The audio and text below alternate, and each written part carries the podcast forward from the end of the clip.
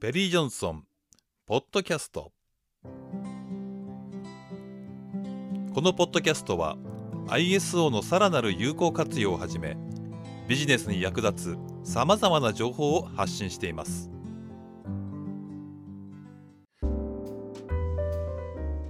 お疲れ様でございました。お疲れ様でした。様でした。えー今日はあの豪華絢爛ポッドキャスト講師陣全員そ揃い組で講座のやっぱりレベルも少しずつやっぱこう上がってきていてあのすごくこう会社の中で使えるものがこう増えてきたとかねあるいは時代の流れによってやっぱり今回今年はサステナビリティという話題を入れましたけれどもまあ、時代の流れに乗った形でというね。で、来年は ISMS も入れて、DX がとか AI がとかするんでじゃあきっとね。はいはいはい。えー AI もすごいね、今そのうち AI で審査するようになるね、きっと。ななるんでしょうかね。やっぱり徐々にやっぱりでもツールですからね、使っていかざるを得んですよね。うん。え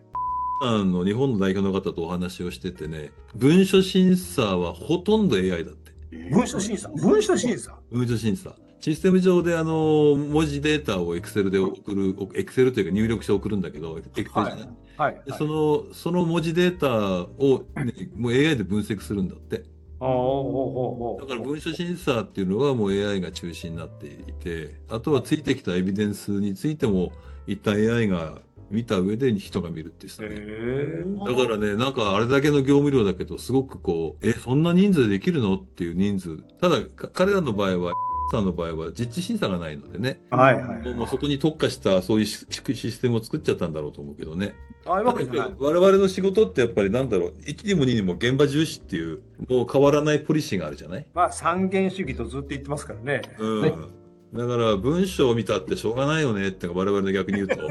なんだろう審査ポリシーになってるからさちょっと同じようにはならないんだろうなとは思うけど、でもいろんなね審査報告書を書くとかっていうところで審査員の負担を軽減することはできるかもしれないよね。できますね。それ大いにできると思いますね。ですかね。やっぱりその今文書っていう話ありましたけど、適合性のところはかなりできるんじゃないでしょうかね。そのいろんな証拠を使って、先ほどもあのね、あの話をして出てきましたけども、AI もその文字入力だけじゃなくて、音声で反応するようになったし、今度は画像も見て判断するようになってきましたよね。そうなってくると、もう写真を撮って、あの、送ると AI が判断して、なんていうことにもなるんじゃないでしょうか。うんあの EMS の審査なんかで法令関係の、えー届け出書とか、そういった関係のものは、そういうので使ったらすぐできると思うんです。ああそうだねそう定型的な法令についての確認とかって得意なんだろうねきっと AI はね。そう思います。でもどうしても守秘義務っていうのがまあ古い人間は頭に浮かぶもんですからね、現場なんかはうんね。確か確かにね。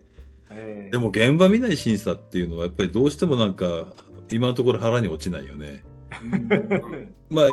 さんみたいな仕組みだったら別にあのやるべきことをやっていてエビデンスがあってっていうんでいいいいんですけどやっぱりそのマネジメントシステムの有効性がポイントだよねっていうこの今のこの前提を考えると現場審査なしで有効性って見れないよねいくら AI が進化したってねで。すね。まあい今今今の今の我々の感性じゃちょちょっとね難しいですよね。うん、だから考え方変えていかないかんのだろうなとは思いますけどね。うんえ遠隔の最初と一緒かもわかんないですよ。ああ確かにね。我々遠遠隔できないって隔審査ね。言ってましたもん。うん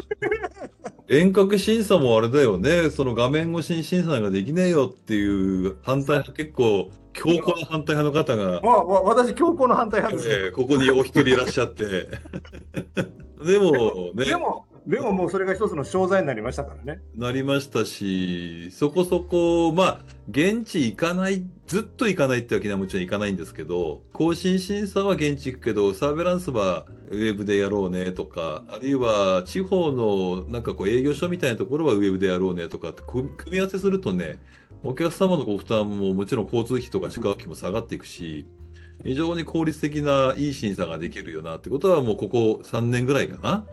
そうですね。うん、実体験としてもう。もう連続5回目なんていうお客さんもいらっしゃいますからね。ううんん。いますね。やっぱり映像機器があの発展、ね、してこう使いやすくなったのと、リアルにね、はいそういったものも有効に使えるようになったんで、その辺は大きいと思うんですね。うんあとおそらく AI も同じようにこうね、活用していくと、いいんじゃないかなと思いますね本当にうん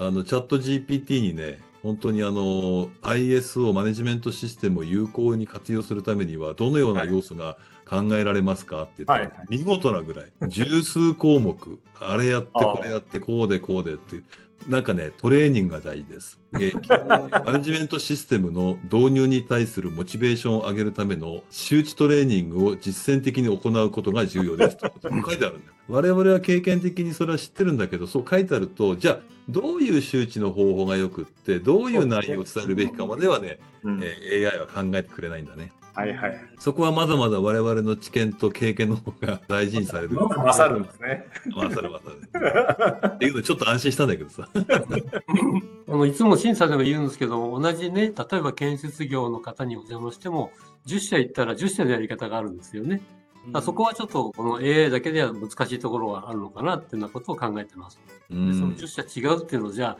どういうふうに判断するかっていうのは相当なこの経験と知識がないとできないことだと思うんですよね。そこはまだまだあの人間が介在する余地があると思うし、うんそこのところは逆に譲れないのかなって思ったりしますね。ISO の審査、有効性って考えた時には。米国の本社に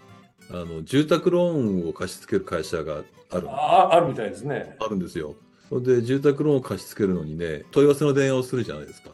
そしたらその AI が全部ね、最初にあの問い合わせを受け付けるんですって。それでその AI の電話って昔その我々の感覚だと、お電話ありがとうございますみたいな。はいはいはところがね、どう聞いてもね、人が喋ってるしか聞こえないんだって。それで、お電話ありがとうございますって言って、住宅ローンがなんだかでかんだか、ああの、恐れ入りますが、ではこれからあの情報をお尋ねしますがよろしいでしょうか？って言ってね、ご家族構成はどのようになっていらっしゃいますか？ああ、そうなんですね。男の子がいらっしゃるんですね。えー、ああおいくつのお子様なんですか？っていうのがね、もう人間とやり取りしてるのとね、ほぼ一緒の状態でね、情報を収集して、その上で初めて有志の担当のところにその情報がね、全部データとして上がってくるんだ。でね、アメリカの州によっては、その必ず電話を受けるときにはね、あの、これはただいま AI チャットロボットが応対しておりますっていうのを入れなきゃいけませんっていうルールができてるんだって、今。うんほうほうほうほうほうほうっていうぐらい、我々が全くこう遅れてるだけで、ものすごい進化らしいよ。今、宅急便の集荷受付は AI ですもんね。ああ、ごめん、わかんない。僕いつもパソコンからスマホでピッピッピッと押してやるから、ええええ、あの、えっ、と、言葉はね、まだやっぱり、あああの、ロボットみたいだなっていう感じはするけど、あの、集荷受付は全部 AI ですよ。そのうちあれじゃない？きっとさ、佐藤さんみたいにさ、あの、大阪弁の AI とかさ、あ、出てくるんじゃないですかね出。てくるよね、きっとね。あ出てきますよ。あの、ナビなんージョンとかさ、東北バージョンとかさ、はいはいナビがそうやってありますもんね。うん。全然 ISO と関係ない話だけどね。